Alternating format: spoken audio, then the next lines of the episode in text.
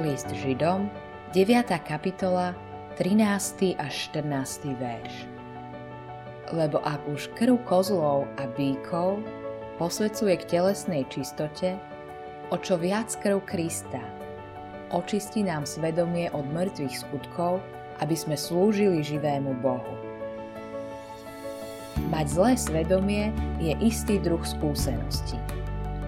Psychológovia ho môžu definovať ako komplex viny a môžu sa pokúšať logickým vysvetlením pocit viny odstrániť.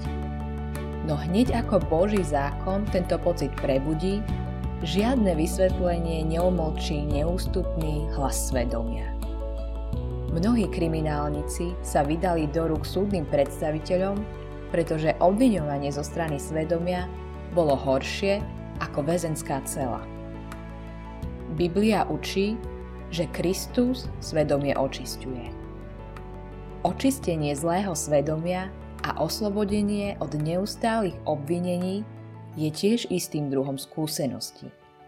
No očista svedomia nie je to, čo ťa zachráni. Zachráni ťa viera v Krista a čisté svedomie je len dôsledkom nápravy vzťahu s Bohom. Modlitba dňa Oče, Stojím v bázni pred veľkosťou Tvojho odpustenia.